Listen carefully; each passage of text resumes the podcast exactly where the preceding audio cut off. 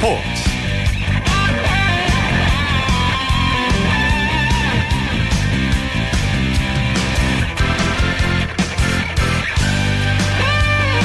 여러분 안녕하십니까? 일요일 스포츠 스포츠의 아나운서 오승원입니다. 어제 개막한 프로농구 2015-2016 시즌 오늘도 개막전이 열렸는데요. 어제에 비해 분위기가 다소 좀 썰렁했다고 합니다. 하지만 농구장을 찾은 팬들은 그 어느 때보다 열정적인 응원을 보내줬다고 하는데요 자 위기는 기회라고 합니다 팬들의 응원에 힘입어서 이 어려움을 극복하고 여기서 한 단계 더 도약할 수 있는 계기가 됐으면 합니다 일요일에 함께한 스포츠 스포츠 먼저 프로농구 개막 소식부터 살펴봅니다 월간 루키의 조현일 기자와 함께합니다. 안녕하세요. 네, 안녕하십니까. 정말 오랜만입니다. 잘 지내셨죠? 네, 잘 지냈고요. 뭐 본의 아니게 이 농구에 대한 소식이 끊이질 않아서 네. 심심하진 않았습니다. 아, 이거 뭔가 가시가 있는 말 같은데.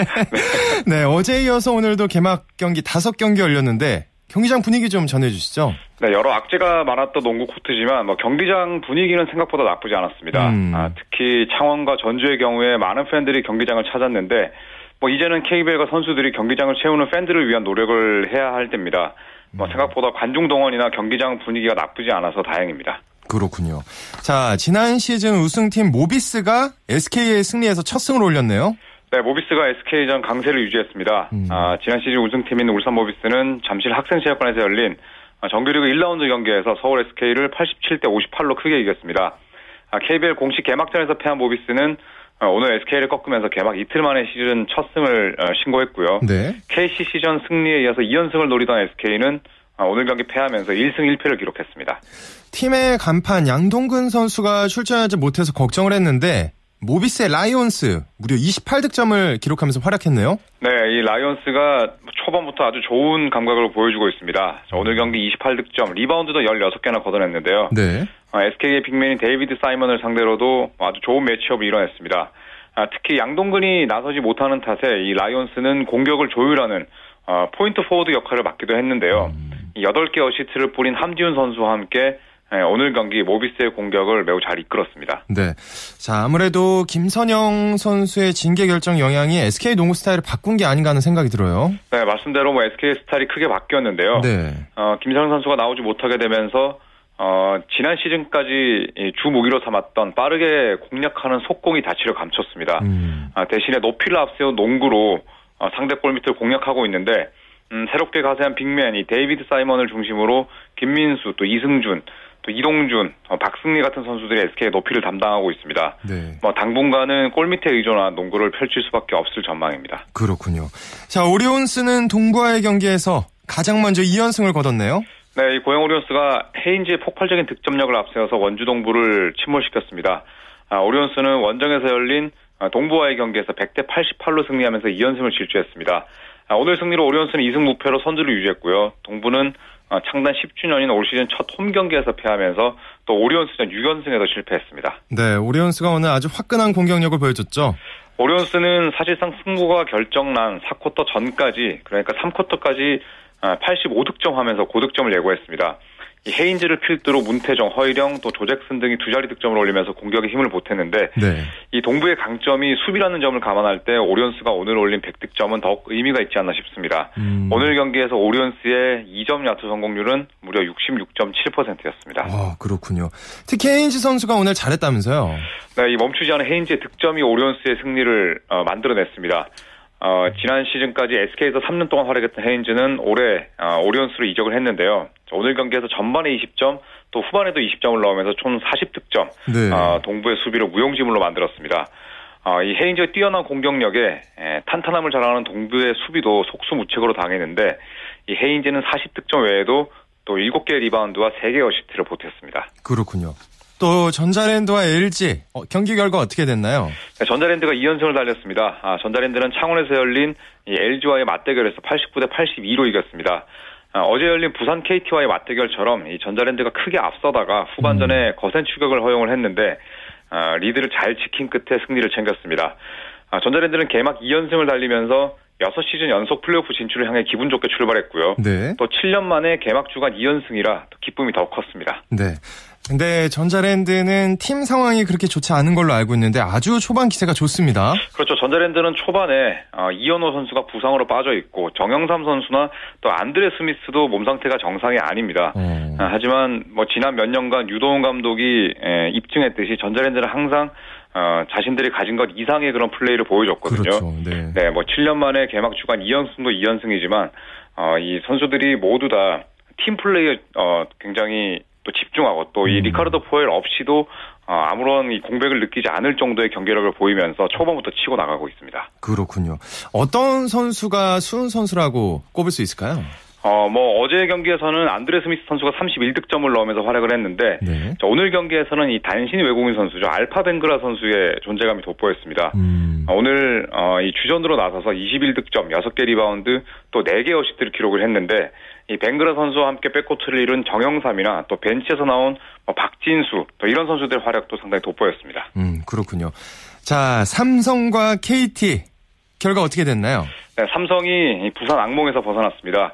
아, 삼성은 원정에서 열린 부산 KT와의 경기에서 76대 74로 진땀승을 거뒀습니다. 음. 아, 삼성은 2014년 11월 12일부터 또 지난 시즌 마지막 맞대결이었던 2015년 2월 22일까지 내리 KT에게 패배했었는데요. 네. 자, 오늘 승리로 KT전 5연패에서 탈출하는 데 성공을 했습니다. 그렇군요.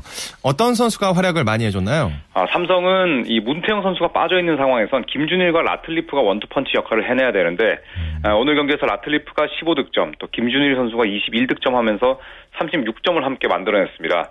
아, 두 선수는 지난 이 어제 경기에서도 38득점을 합작하면서 아, 삼성의 이 1, 2옵션 다운 활약을 펼친 바 있는데요. KT를 맞아서 내외각을 활발히 오가면서 득점을 올렸습니다. 음. 또 이외에 임동, 임동섭 선수도 16점을 올리면서 두 선수의 뒤를 잘 받쳤습니다. 그렇군요. 또 KCC와 KGC 경기 결과 전해주시죠. 네, KCC가 아주 힘겹게 KGC 인상공사를 꺾고 시즌 첫 승을 신고했습니다. 음. 전주 KCC는 홈에서 열린 KGC 인상공사와의 이 안방 개막전에서 92대 88로 이겼습니다. 아, 이로써 KCC는 개막 후 2연패 위기에서 벗어났고요. 아, 반면 전날 오리온스의 무릎을 꿇은 KGC는 아, 다시 한번 패하면서 최하위로 쳐졌습니다. 그러면 추승균 감독이 정식 감독이 된 이후에 첫 승을 거두게 된 거네요? 네, 맞습니다. 지난 시즌에 추승균 감독은 자진 사퇴한 허재 감독의 뒤를 이어서 KCC의 지휘봉을 잡았죠. 네. 자, 하지만 당시는 감독 대행 신분이었는데요. 아, 지난 시즌을 9위로 마친 뒤에 올여름 추승민 감독이 KCC의 정식 감독으로 부임을 했습니다. 음. 아, 어제 경기에서는 SK의 높이를 당해내지 못했지만 이 안방에서 열린 오늘 KGC와의 경기를 승리하면서 정식 감독 부임 이후에 첫 승을 따내는 감격을 누렸습니다. 네. 어, 경기에서는 김효범 선수와 에미 선수의 활약이 아주 돋보였던 것 같아요. 네, 어제 경기에서 부진했던 김효범 선수가 폭발적인 3점 슛 감각을 선보이면서 19점을 기록을 했고요.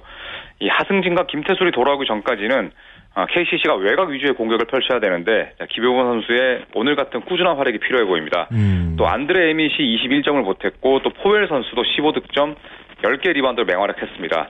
이 패한 KGC에서는 2년차 가드죠. 이 김기윤 선수가 데뷔 최다인 19점으로 분전했지만 아, 팀 패배로 빛이 바랬습니다. 그렇군요. 자, 근데 KCC의 전태풍 선수 파울 두 개로 퇴장을 당했다는데 이게 무슨 말인가요? 아, 3쿼터 들어서 승패를 가를 수 있는 큰 변수가 발생을 했는데요. 네. 이 KCC의 전태풍 선수가 항의 과정에서 아, 테크니컬 파울 두 개를 동시에 받아서 아, 퇴장을 당했습니다. 아. 이후에 이 줄곧 추격하던 KGC 인상공사는 양희종 선수의 3점, 또 마리오 리트의 연속 득점으로 순식간에 점수차를 좁혔는데요. 어, KCC가 승리하긴 했지만 어, 화를 누그러뜨리지 못한 전태풍의 퇴장에 큰 위기를 겪었습니다. 또 음. 다른 말로는 또 전태풍의 존재감을 새삼 느낄 수 있는 순간이기도 했습니다. 그렇군요. 오늘 농구 소식 여기까지 듣겠습니다. 고맙습니다. 네, 감사합니다. 네, 지금까지 프로농구 개막 소식 월간 루키의 조현일 기자와 함께했고요. 자, 바로 이어서 프로야구 소식 살펴봅니다. 오늘 오센의 윤세호 기자와 함께합니다. 안녕하세요. 네, 안녕하세요. 네, 어제 이어 오늘도 게임이 열렸는데 두산이 KT를 상대로 6연패에서 탈출했네요. 네, 두산이 잠실구장에서 열린 KT 홈 경기에서 4대 3으로 승리하면서 6연패에서 탈출을 했습니다. 네. 니퍼트 선수가 구원 등판을 했어요. 근데 좋은 모습을 보여줬죠? 네, 니퍼트 선수가 지난 9일 목동 넥센전 구원 등판에서는 네. 2이닝 5실점으로 안 좋았거든요. 음. 하지만 오늘 다시 좋은 모습을 보여줬습니다. 오늘 니퍼트 선수는 7회초와 8회초를 책임졌는데요. 2이닝 2탈 3심 5실점으로 시즌 4승째를 올렸습니다. 그렇군요. 자, 두산이 후반에 집중력을 발휘했다고 봐야겠죠? 네, 사실상 승부가 7회 말에 갈렸는데요. 베테랑 다선 홍성훈 선수가 팀의 리드를 이끄는 적시타를 쳤고요. 네. 이어 박건우 선수도 추가점을 뽑는 적시타를 날리면서 부산이 KT의 4대2로 앞서갔습니다. 어, KT는 9회 초에 김사현 선수의 홈런으로 3점째를 뽑았지만 더 이상 네, 점수를 뽑지 못하면서 두산의 4대3 승리로 막을 내렸습니다. 네. 한화와 롯데와의 경기, 선발 등판한 한화의 로저스 선수 아주 좋은 활약을 펼쳤어요. 네, 사실 오늘 경기가 로저스 선수와 린드블럼 선수의 맞대결을 했기 때문에 굉장히 주목을 끌었거든요. 네. 어, 승자는 로저스 선수가 됐습니다. 로저스 선수가 오늘도 긴 이닝을 소화했고요. 어, 지난 화요일 경기 악몽에서 어느 정도 탈출하는 모습이었습니다. 음. 무려 129개 공을 던지면서 8과 3분의 1이닝 4실점을 기록했는데요. 로저스 선수는 꾸준히 리드를 지켰고요. 한화 타자들도 꾸준히 점수를 뽑으면서 한화가 롯데 7대 4로 승리했습니다. 그러면서 한화는 5연패에서 탈출을 했습니다. 네. 자, 이렇게 되면 7위에 한화가 올라서는데 5위 희망을 좀 가져볼 수 있을까요? 그렇습니다. 비록 한화가 이번 주 굉장히 힘든 일주일을 보냈지만요. 5위 그룹인 롯데 기아와는 불과 1.5경기 차이밖에 나지 않습니다. 음. 아직 14경기가 남은 만큼 어, 하나의 5위 희망은 충분히 예, 충분합니다. 네, 그렇군요. 자, 삼성이 넥센의 패배를 서력했네요. 네, 삼성이 전날 넥센에 당한 역전패를 서력을 했는데요. 목동구장에서 열린 넥센과 원정 경기에서 7대 4로 승리하면서 어, 올 시즌 80승에 1승만을 남겨뒀습니다. 그렇군요. 윤성환 선수의 호투와 최용우의 결승타 활약 빛났다고요? 네, 마운드에선 윤성환 선수가 6이닝 3자책점으로 시즌 16승에 성공했습니다. 그러면서 윤성환 선수가 자신의 시즌 최다승 기록을 세웠고요. 타선에선 최용우 선수가 결승타 포함 3안타 2타점으로 공격을 이끌었습니다. 네, 넥센의 에이스 베네켄 선수가 조기 강판됐네요. 네, 사실 베네켄 선수가 매경기 6이닝 이상을 소화해주는 에이스거든요. 그렇죠. 하지만 오늘은 4와 3분의 1이닝 5실점으로 무너졌습니다. 5회에 삼성 타선을 당해내지 못하는 모습이었는데요. 5회 1사 1, 2루 위기에서 최영호 선수와 박성민 선수에게 연속으로 적시타를 맞고 교체되고 말았습니다. 음, 그렇군요. 자, 마상구장에서 열린 NC와 SK의 경기, NC가 극적인 역전승을 거뒀군요. 네, 오늘 열린 경기 중 가장 극적인 경기였는데요. NC가 마산구장에서 열린 SK와의 홈 경기에서 지석훈 선수의 끝내기 홈런으로 12대 11로 승리했습니다. 음. 어, NC가 3회 초까지만 해도 0대 5, 7회 초까지 3대 11로 끌려가고 있었거든요. 네. 거의 뭐 기적이 일어났다고 할 수 있을 것 같아요. 9회 말에 NC가 6점을 뽑았고 특히 지석훈 선수의 끝내기 3점 홈런이 이날 경기의 마침표가 됐습니다. 정말 야구 격언 중에 끝날 때까지 끝난 게 아니다라는 말이 정말 실감이 되는 경기가 아니었나 싶습니다. 지석훈 선수가 5타수 5안타였나요? 그러면? 그렇습니다. 지석훈 선수가 정말 뭐 계속 안타 쳤다고 해도 과언이 아닌데요. 음. 어, 사실 지석훈 선수가 음, 3루, 2루 이렇게 여러 자리를 이제 오가는 백업 선수였는데 올해는 네. 김경문 감독이 지석훈 선수를 전폭적으로 지지하고 있어요. 음. 그만큼 지석훈 선수가 김경문 감독의 믿음에 완벽히 보답하는 올 시즌을 만들고 있습니다. 그렇군요. 또 SK의 이 선수도 그 믿음에 보답하고 있지 않은가 싶습니다. 정희윤 선수 4번 타자 존재 이유를 다시 한번 증명해 줬어요. 네, 정희윤 선수가 오, 어제 오늘 연일 홈런포를 터뜨리고 있는데요. 오늘은 3회에 NC 에이스죠. 해커 선수를 무너뜨리는 3점 홈런을 쳤습니다. 음. 어느덧 트레이드로 SK 유니폼을 입은 후에 홈런 9개까지 지금 기록하고 있는데요. 사실 SK가 올 시즌 내내 4번 타자 문제로 정말 골머리를 앓았는데 네. 정희윤 선수가 4번 타순에서 완벽한 활약을 해주고 있습니다. 그렇군요. 자, 기아와 LG와의 경기 어떻게 됐나요?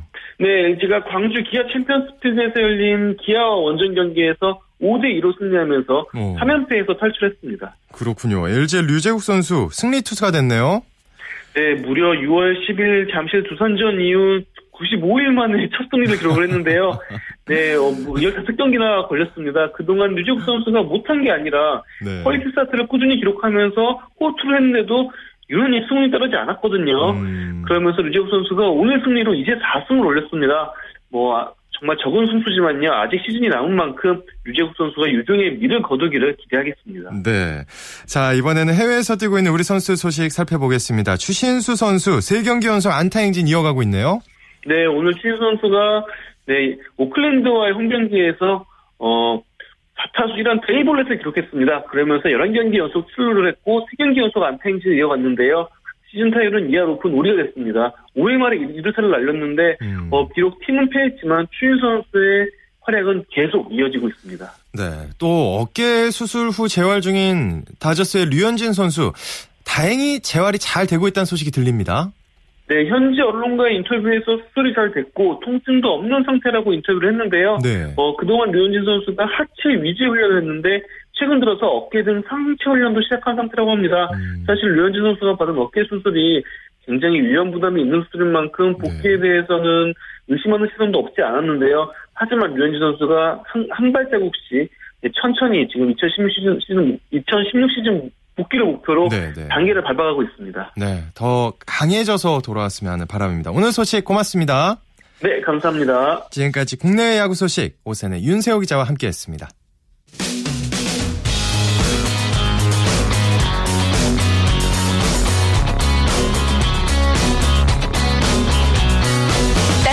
비판이 있습니다. 냉철한 분석이 있습니다. 스포츠 스포츠. 이어서 국내 축구 소식 살펴봅니다. 오늘 중앙일보의 박린 기자와 함께합니다. 안녕하세요.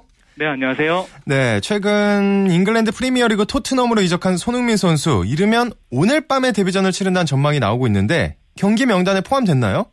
네, 그 손흥민 선수는 지난달 28일에 그 아시아 선수 역대 최고 이적료인 그 400억 원의 독일 레버쿠젠을 떠나서 토트넘으로 이적했는데요. 네. 어, 토트넘이 조금 전인 한국 시간 오늘 밤 9시 30분부터 그 썬덜랜드와 그 원정 5라운드를 치, 르고 있는데요. 음. 어, 손흥민 선수가 그 선발 베스트 11에 그 당당히 이름을 올렸습니다. 네. 어, 손흥민 선수는 독일 함부르크와 레버쿠젠 시절에 그 데뷔전에서 데뷔골을 터뜨렸는데요. 어, 한국인 프리미어리그 13호인 손흥민 선수가 그 박지성 등 12명 그 선배들이 해내지 못했던 어, 프리미어리그 데뷔전 데뷔골을 달성할지 그 관심이 모아지고 있습니다. 네. 자, 그럼 앞으로 손흥민 선수 토트넘에서 어떤 역할을 맡게 될까요? 네, 그 토트넘이 올 시즌 개막 후에 그 3무 1패로 17위에 그치고 있고요. 어, 토트넘이 손흥민, 손흥민 영입을 위해서 그 400억 원이란 거액을 투자한 만큼 그 손흥민 선수는 꾸준히 그 샤들리와 양쪽 날개로 나서서 어, 최전방 공격수 해리 케인을 지원 사격할 것으로 보입니다. 그렇군요. 자, 손흥민 선수가 독일에서 뛸 때 애칭이 손세이셔널 이렇게 불렸는데 네. 벌써부터 애칭이 생겼다는 말이 들립니다. 네, 맞습니다. 그 영문으로 Here Comes the Sun인데요. 네. 그 토트넘 팬들이 그 영국 가수 비틀즈의 노래 그 Here Comes the Sun에서 네. 그 태양을 뜻하는 S-U-N 그 sun 대신에 어, 손흥민의 성인 S-O-N 손을 아. 붙여서 응원 문구를 만들었고요. 네. 어, 토트넘 팬들이 그 손흥민이 태양처럼 떠오르고 어, 비틀즈처럼 센세이션을 일으키길 기대하고 있습니다. 그렇군요. 득점왕으로 우뚝 섰으면 좋겠습니다. 자, 잉글랜드 크리스탈 팰리스 이청용 선수 두 경기 연속 교체 출전했네요. 네, 크리스탈 팰리스 미드필더 이청용 선수가 그 맨체스터 시티와 홈 경기 후반 37분에 그 두 경기 연속 교체 출전했는데요. 그 아쉽게도 팀은 0대 1로 져서 3승 2패를 기록했고요. 음. 어, 이청용 선수는 다음 주 20일에 그 손흥민의 소속팀 토트넘과 6라운드를 앞두고 있는데 그 영국 무대에서 코리안 더비가 성사될지 벌써부터 팬들의 기대가 큽니다. 야, 그렇군요. 또 스완지 시티의 기성용 선수 역시 교체 출전했고요. 네, 스완지시티 미드필더 기성용 선수가 그 와퍼드와 5라운드에 그 0대 1로 뒤진 후반 21분에 교체 출전했는데요. 어, 스완지시티는 0대 1로 져서 2승 2무 후에 시즌 첫 패를 당했습니다. 독일 아우크스부르크의 구자철 선수 어시스트를 기록했네요. 뮌헨전에서. 네, 그 아우크스부르크 구자철 선수가 어, 바이에른 뮌헨과 분데스리가 6라운드에 선발 출전해서 어, 음. 어, 전반 43분에 어시스트를 기록했는데요. 네. 어, 페널티 박스에서 그 마치 농구의 노룩 패스처럼 그 동료를 보지 않고 어, 감각적인 패스를 내줘서 시즌 첫 공격 포인트를 올렸고요. 그 하지만 팀은 아쉽게 후반에 두 골을 내주면서 1대 그 2로 역전패를 당했습니다. 그렇군요. 자 구자철 선수가 친정팀이자 아우크스부르크로 복귀를 했는데 이걸 부활의 신호탄으로 봐도 될까요? 네, 그 독일 만치에서 뛰던 구자철 선수가 그 여름 이적 시장에서 그 아우크스부르크 구단 역사상 최고액인 66억 원의 친정팀으로 복귀했는데요. 그 앞서 구자철 선수는 2012년에 그 아우크스부르크로 임대돼서 그 강등권 팀을 잔류시켰고요. 그올 시즌 초반에 부진했던 아우크스부르크가 구자철 선수에게 SOS를 쳤고 그 마인츠에서 주전 경쟁 어려움을 겪었던 구자철 선수가 그 이번에 친정팀으로 복귀해서 네. 오늘 어시스트를 기록하면서 부활의 신호탄을 쐈습니다. 그렇군요. 아, 계속 꾸준히 활약해줬으면 좋겠습니다. 또 19살 공격수 황희찬 선수 오스트리아 리그에서 한 골 2도움을 기록했다고요? 네, 그 19살 황희찬 선수가 그 오스트리아 2부 리그 8라운드 그 팀페르 비엔나와 경기에서 그 1골 2도움을 올리면서 4대1 승리를 이끌었는데요. 어, 음. 어, 황희찬 선수는 1대1로 맞선 전반 22분에 그 그림 같은 터닝 발리 슛으로 결승골을 뽑아냈습니다. 어, 황희찬 선수는 지난 1월에 그 K리그 포항을 떠나서 오스트리아 1부 리그 레드불 잘츠부르크에 입단했고요. 어, 리퍼링으로 임대돼서 올 시즌 4골 3도움을 기록 중입니다. 그렇군요. 자 이번에는 국, 내 프로축구 소식 살펴보겠습니다. 울산과 제주가 맞대결을 펼쳤는데 결과 전해주시죠. 네, 울산이 제주 원정 경기에서 그 후반 추가 시간 제파로프 선수의 그 극적인 프리킥 동점골로 그 2대 2로 비겼는데요. 어, 울산은 7승 12무, 12무 11패로 그 10위를 유지했습니다. 광주와 부산은 득점 없이 비겼다고요? 네, 부산이 원정에서 광주와 득점 없이 비겼는데요. 어, 부산이 후반 26분에 페널티킥을 얻었는데 어, 아쉽게도 키커로 나선 웨슬리 선수의 슛이 골키퍼 최봉진 선수에게 막혔고요. 음. 어, 부산은 5승 9무 16패, 광주는 8승 11무 10패를 기록했습니다.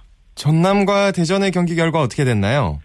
어, 전남이 광양에서 열린 대전과 경기에서 그 전반 11분에 서명호 선수에게 선제골을 내줬는데요. 어, 전남이 후반 12분에 이정호 선수가 동점골을 터뜨려서 그 1대 1로 비겼습니다. 어, 전남은 7경기 연속 무패에 그치면서 그 7위에 머물렀습니다. 네, 오늘 축구 소식 여기까지 듣겠습니다. 고맙습니다. 네, 감사합니다. 네, 축구 소식 중앙일보의 박민 기자와 살펴봤습니다. 이어서 우리나라 스포츠 발전에 이바지하고 있는 각 종목의 발전 과정을 살펴보는 스포츠 기록실 시간입니다. 스포츠 평론가 신명철 씨와 함께합니다. 안녕하세요. 네, 안녕하십니까. 네, 한국은 제1회 월드 베이스볼 클래식에서 결승에 오르진 못했지만 네. 이 대회를 통해 얻은 게 있다면 우리의 실력을 세계에 알렸다는 게 아닐까 싶은데 그렇습니다. 그때 당시 그때 대회 과정을 좀 복기를 해 주실까요? 네. 먼저 도쿄돔에서 그 아시아 예선 1라운드가 열렸지 않습니까? 네. 예, 먼저 우리나라는 난적 대만. 사실 이제 국제대회에서 이 대만이 우리나라를 종종 그 발목을 잡곤 했는데요. 이날에 2대 0으로 이겼고요. 중국을 10대 1로 물리치고 이제 일본과 맞붙게 됐는데요.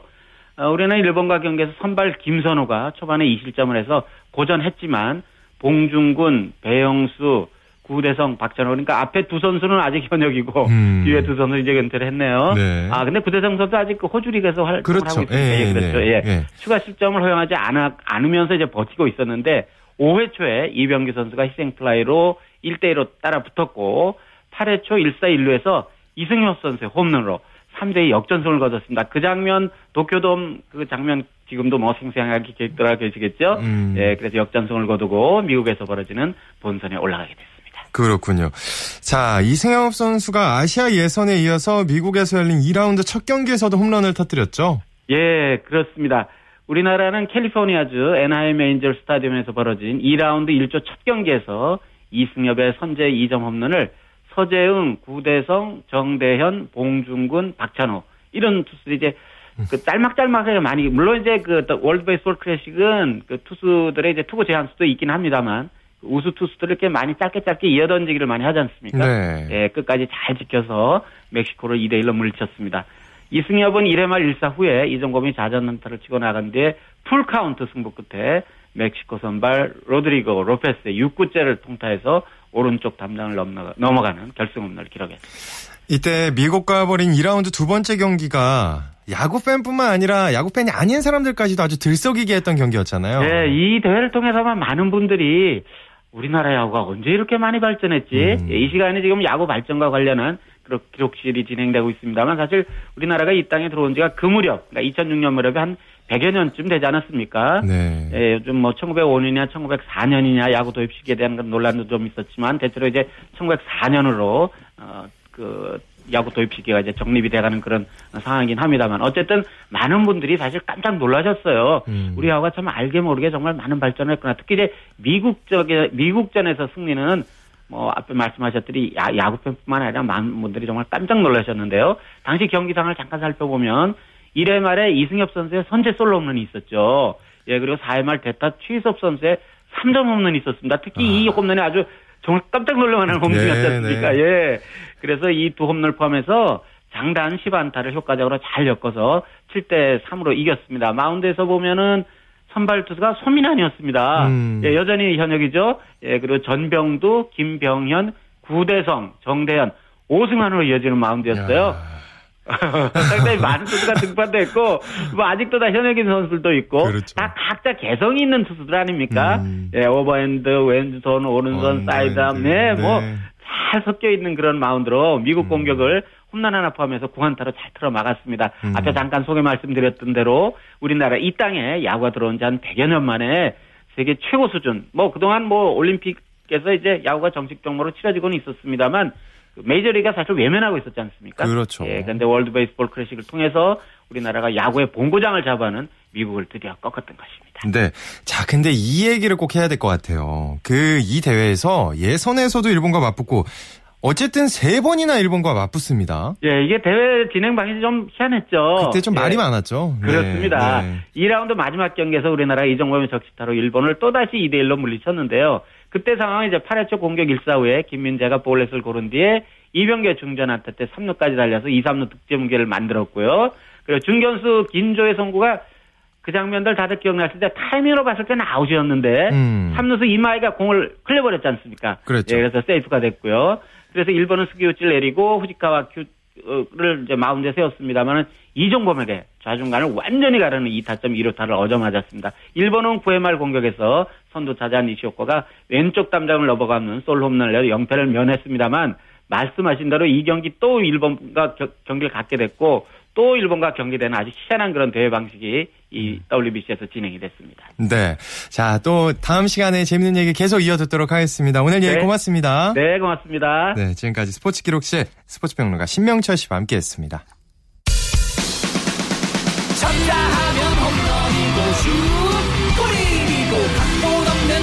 드라마. 그것이 바로 그것이 바로 손에 잡힌 우승 트로피. 목에 걸린 그 배달. 너와 내가 하나 되는 그것이 바로 그것이 바로 그것이 바로 꿈꾸던 스포츠.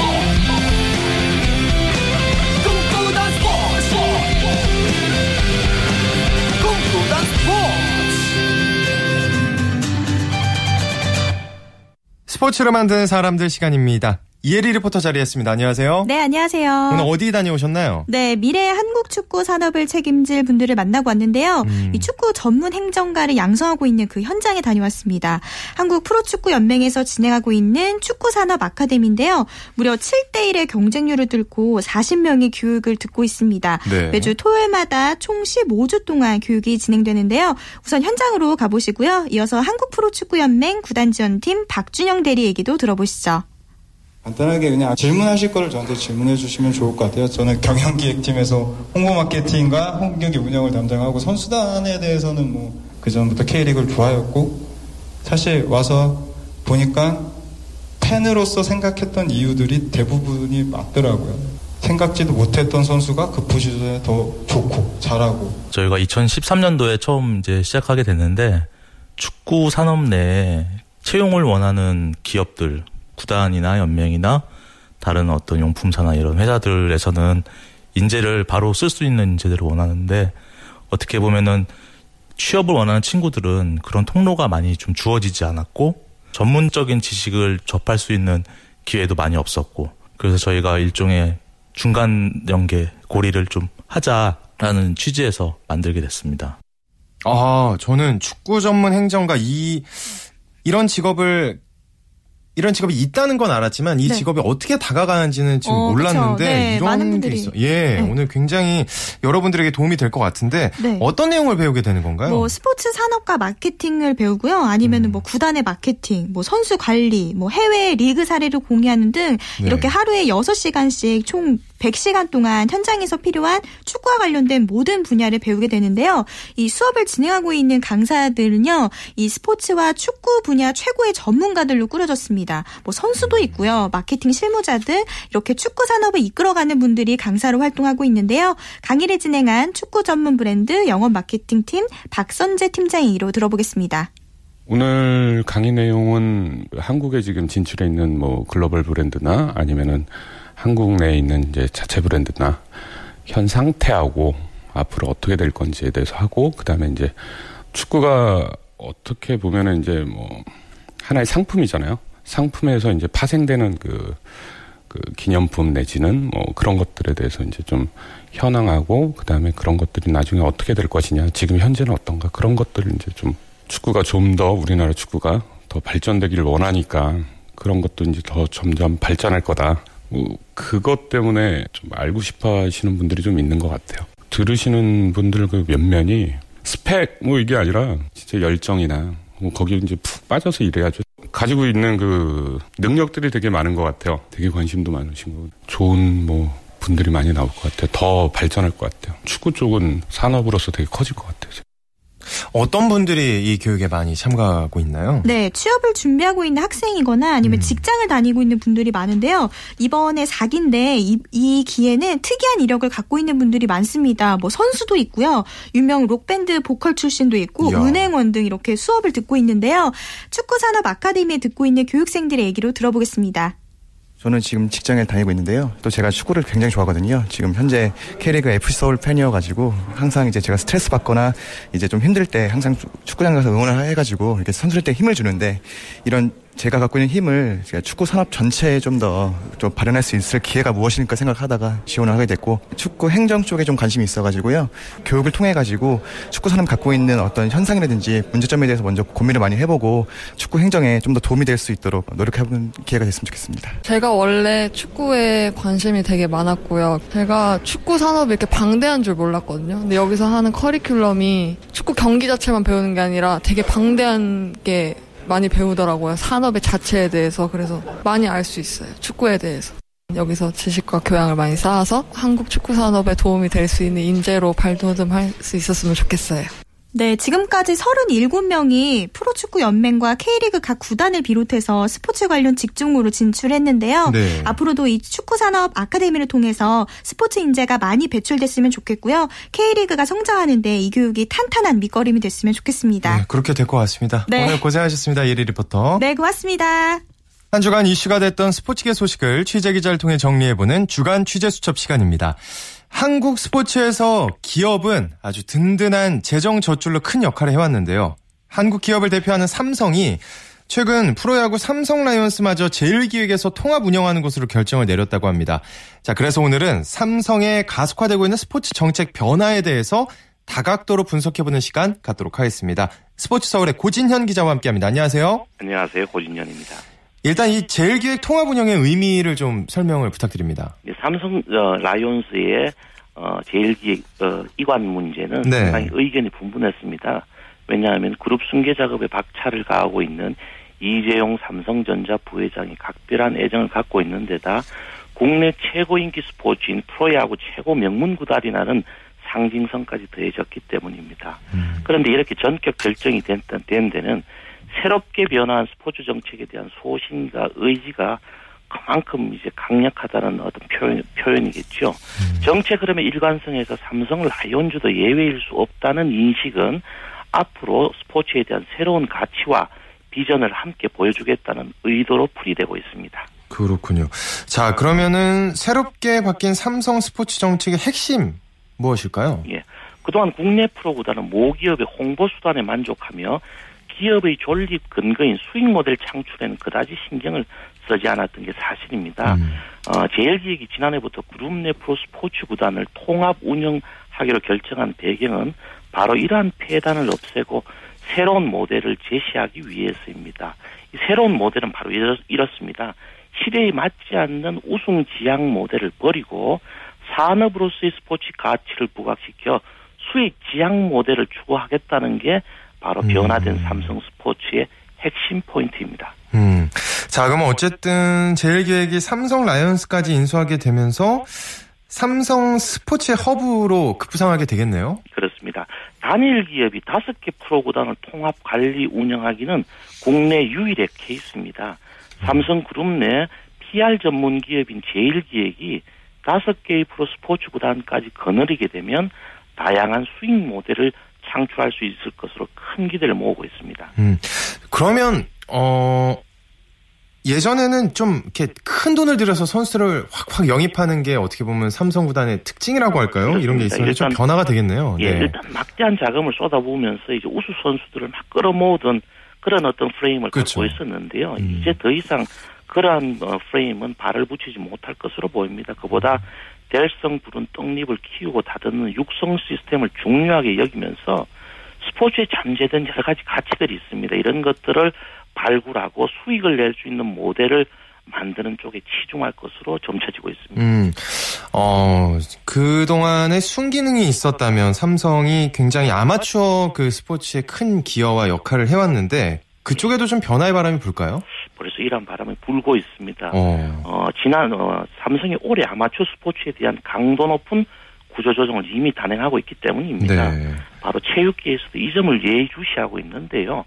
올해 사실은 비인기 종목의 대명사인 삼성중공업 럭비단과 그리고 뭐 이영택 선수를 배출했던 삼성증권 테니스단 등 두 개의 팀을 없애서 지금 체육계는 바짝 긴장하고 아, 있습니다. 네네.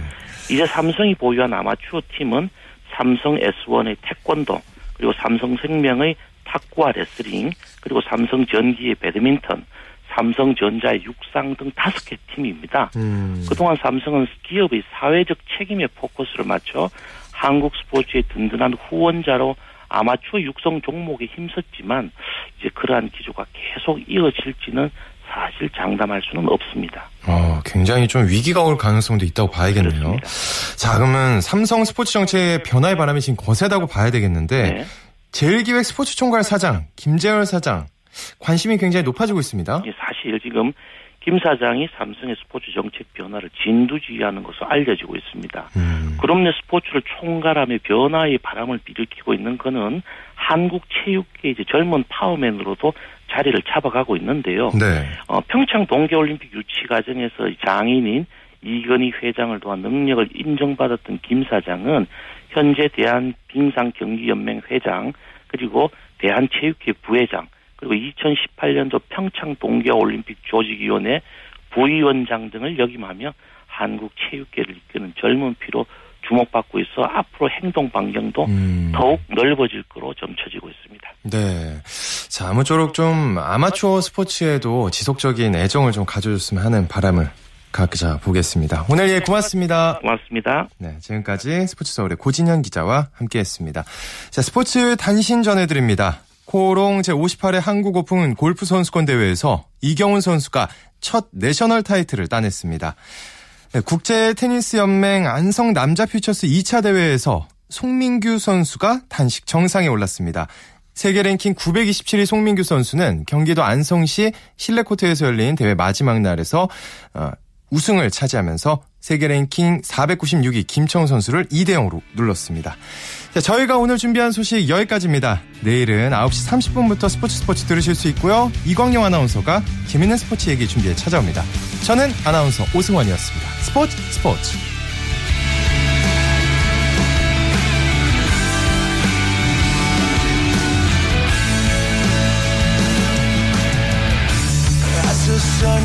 Down in front of me. Reminds me where I was